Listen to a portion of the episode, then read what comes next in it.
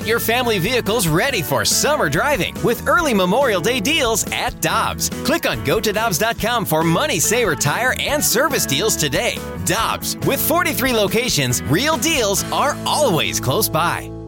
Another day is here and you're ready for it. What to wear? Check. Breakfast, lunch, and dinner? Check. Planning for what's next and how to save for it? That's where Bank of America can help. For your financial to-dos, Bank of America has experts ready to help get you closer to your goals. Get started at one of our local financial centers or 24-7 in our mobile banking app. Find a location near you at bankofamerica.com slash talk to us. What would you like the power to do? Mobile banking requires downloading the app and is only available for select devices. Message and data rates may apply. Bank of America and a member FDIC.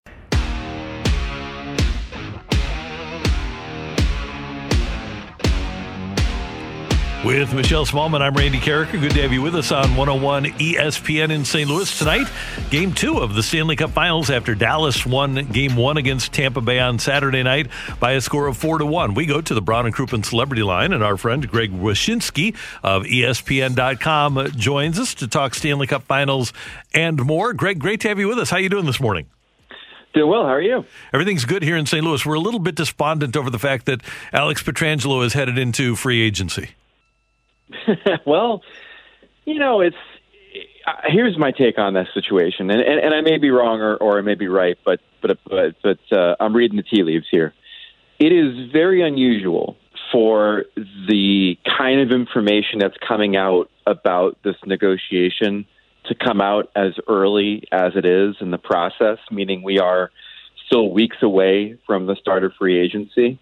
Um, and, you know, to have the player so candidly speak about where the negotiations are in a couple of, of interviews with, with high profile uh, journalists um, on both sides of the border is uh, is equally unusual. So um, part of me thinks that there's a lot of posturing going on uh, in an effort by the Pietrangelo camp to try to get some pressure ginned up to get a deal done because he certainly doesn't want to leave St. Louis.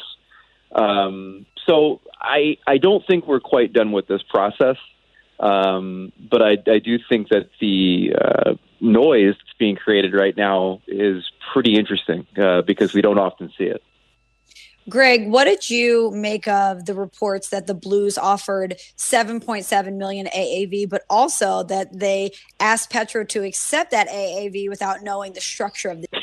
yeah, it's kind of kind of nutty. I mean, like you know, obviously um, it may be symptomatic of what we're looking at financially in this league right now, which is not only the internal financial losses for teams not having had a single you know dollar of ticket revenue come in since March, um, but also obviously for the next couple seasons having a flat salary cap. So the idea is, all right, well, let's uh, let's agree on how much you're going to count against our cap, and then we can maybe start doing some other things uh, and then figure out exactly what the, the, the, the length of that deal is going to look like. Um, which is, you know, great management if you're the team, and uh, a horrible situation if you're the player trying to figure out exactly what the future is going to hold for you and your family. So, um, listen, I, I think we're going to see a lot of really interesting moves from teams because of the flat cap and because of the uncertainty about even when next season is going to start uh, let alone you know how much uh, money they're going to have to spend. So it, it wouldn't it wouldn't shock me if if that was an actual ask that was made, just considering how weird this time is.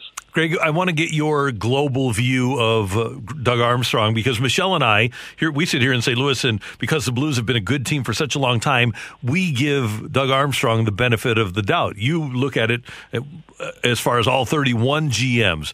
Are, are we reasonable, even if Pietrangelo would leave, to give Doug Armstrong the benefit of the doubt in building a winning franchise? Sure. I mean, like if if he leaves, it's it's a, a decision being made. One because uh, he's got a clear uh, view of of what the economics of this team are going forward. Not only, like we said, internally as far as cash flow, but also uh, when it comes to the salary cap and, and the money that needs to be spent to keep this team competitive. Um, but I also have to remember that that you know he's he's he's 30, and and the the bottom line is that if you're looking at a contract that's going to extend him multiple seasons, um, you know the kind of length that you would give a, uh, a, a captain and a trusted veteran. um, you're going to see diminishing returns on that deal at some point, just because of the nature of of the aging curve and the amount of hockey that that Petros played. So, you know, he's got to kind of long this this long view of the team, along with trying to make it as competitive as possible in the short term.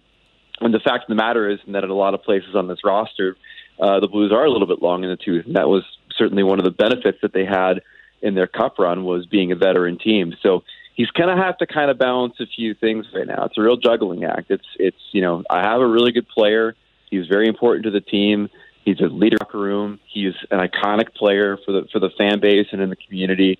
Um, but I also have to recognize that that committing you know, the kind of money that has gone to other top end defensemen, say like Roman Josi of the Nets, for example, or the money that that you know Petro could probably get on the open market, um, may not necessarily be the best move going forward if it has to be a very long term contract for a player that's already over thirty.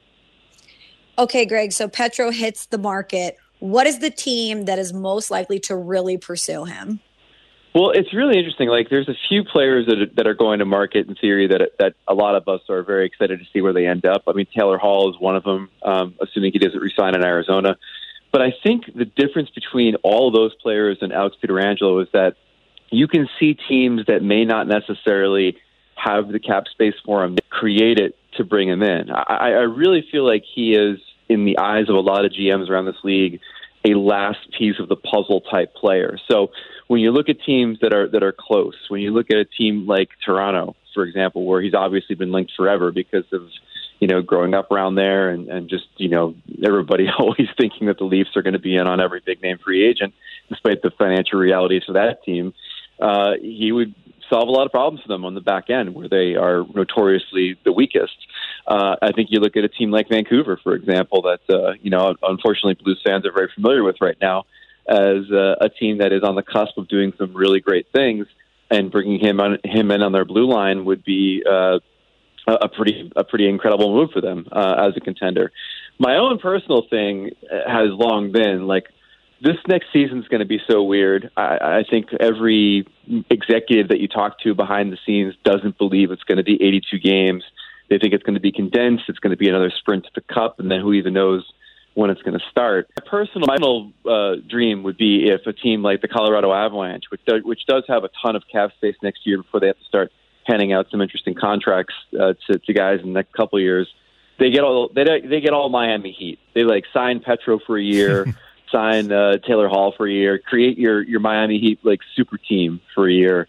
Uh, it probably won't happen just because of the way that the that hockey players manage their own future as far as these contracts go, but the opportunity is there for one of these teams to step up and try to make that case to a few of these big name free agents and be like, look, you know, it's a short season. The economics stink. Wait a year to really get your big contract, and and let's all try to win a cup together. Could you envision the Panthers, especially because of no state income tax in Florida? That'd be good for Petro. Climate is good. They spent a lot of money on Bobrovsky. They've got Joel Quenneville, Spent a lot of money on him.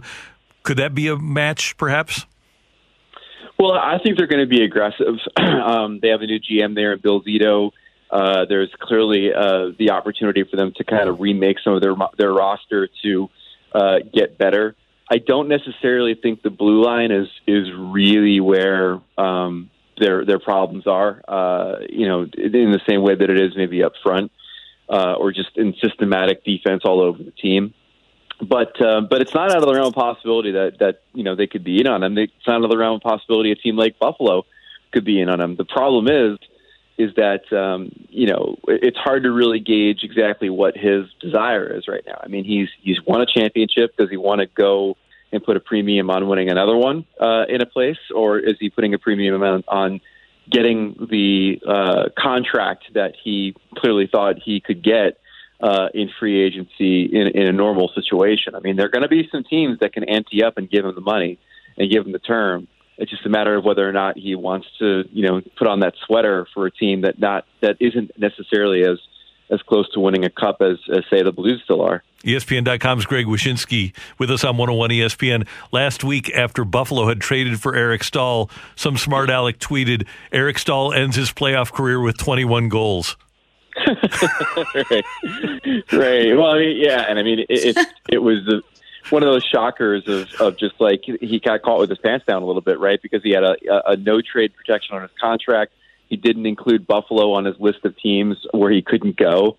And it was more him just like being worried about getting traded to a contender he didn't want to play for and kind of opening the possibility that he could be traded to a, a non-playoff team, which is exactly what happened. But uh, yeah, I mean that's that's the risk, right? I mean, there are some, there are some teams out there that are going to have a ton of cap space, um, and unfortunately, there are some of the teams that uh, have it because they've cleared out the decks and are young and uh, and haven't necessarily been successful recently. So um, it, it's going to be an interesting balance to see exactly what these some of these veteran high profile free agents end up doing uh, because the opportunities will be there to get some some money and some term from teams, but it may, may not. It may be you know the, the Buffalo Sabres of the world who uh, you know certainly haven't helped themselves in recent years with uh, some of the transactions they've made. Greg, the Lightning haven't lost consecutive games all postseason, but they lost that first game to the Dallas Stars in the Stanley Cup Final four to one. What do you think? Do they go back or they go in the 0-2 hole tonight? Well, I'm a little nervous about them. I picked them in the series. Um, I, I felt like the previous three rounds that they played against Columbus and uh, the uh, the Bruins and the Islanders really prepared them for the kind of defense they were going to see from Dallas and really kind of taught them that they have to scratch and claw and do whatever necessary to score goals in these playoffs. And they, they probably do have that education. What they don't necessarily have right now is are their legs, uh, which is a problem. Uh, Dallas looked faster, uh, more aggressive. They controlled the play in that game for two periods in ways that they hadn't in previous series against teams. Um, there's a certain formula that the Stars have right now that they've perfected where they bend but don't break uh, then take advantage of their opportunities and then let Anton Khudobin take over and do the rest as he's just been incredibly good uh, in the last two rounds. So I'm a little bit nervous about, about Tampa. Uh, you know, this game's going to tell us a lot, I think, tonight, uh, insofar as whether they can hang with this fresher, faster team. Um, and I hope they, they can. I, I still think that this final could be a real terrific one uh, if it's not a situation where after all the hockey that Tampa's played, and let's remember the first game that they played – in the playoffs was five overtimes. So they've played a lot of hockey. Uh, I'm hoping that they can get their legs and make this a good series. But uh, but game one, you know, outside of that third period where the ice was tilted, uh, gave gave us some a little couple of warning signs about Dallas maybe being you know, in a better position in the series than uh, a lot of us anticipated. And Greg, before we let you go, you have a piece up at ESPN.com about one of St. Louis's most hated guys in Jamie Benn, but he is kind of the quintessential playoff player, isn't he? Yeah, he, he, they joke about him being in beast mode uh, when they play in the playoffs, and you know he's he's not everybody's popular player. I mean, there there are a lot of people around the league that have looked at the last three years of his of his uh, uh, contract uh, that he signed, his massive extension, and have called it one of the worst contracts in the league. His own CEO called him horse bleep at one point because of how poorly he was playing offensively. And uh, I talked to Mike Modano, I talked to the Stars GM, and a few other people, and uh, just about how this has been a redemptive postseason for Benn, uh, not only statistically where he's been great, but also just in the intangibles of what he does on and off the ice. It's it's the first time I think people are really looking at him and saying he's worth the money. Uh, certainly, no one has said that. I don't think in the regular season in the last couple of years, but he's been incredible this postseason. And, and if it wasn't for his goaltender, probably would be the favorite for the Conn Smythe right now. Greg, we always appreciate your time. Thank you very much. Enjoy the game tonight, and we'll talk to you soon. Anytime. Thanks for having me. See you later. Greg Wyshynski, ESPN.com, here with Karraker and Smallmon on 101 ESPN. Next up, today's big thing. We'll react to what Greg said about Petro. Maybe they are just playing some games here. And will the Cardinals be able to maintain their playoff position? That's next on 101 ESPN.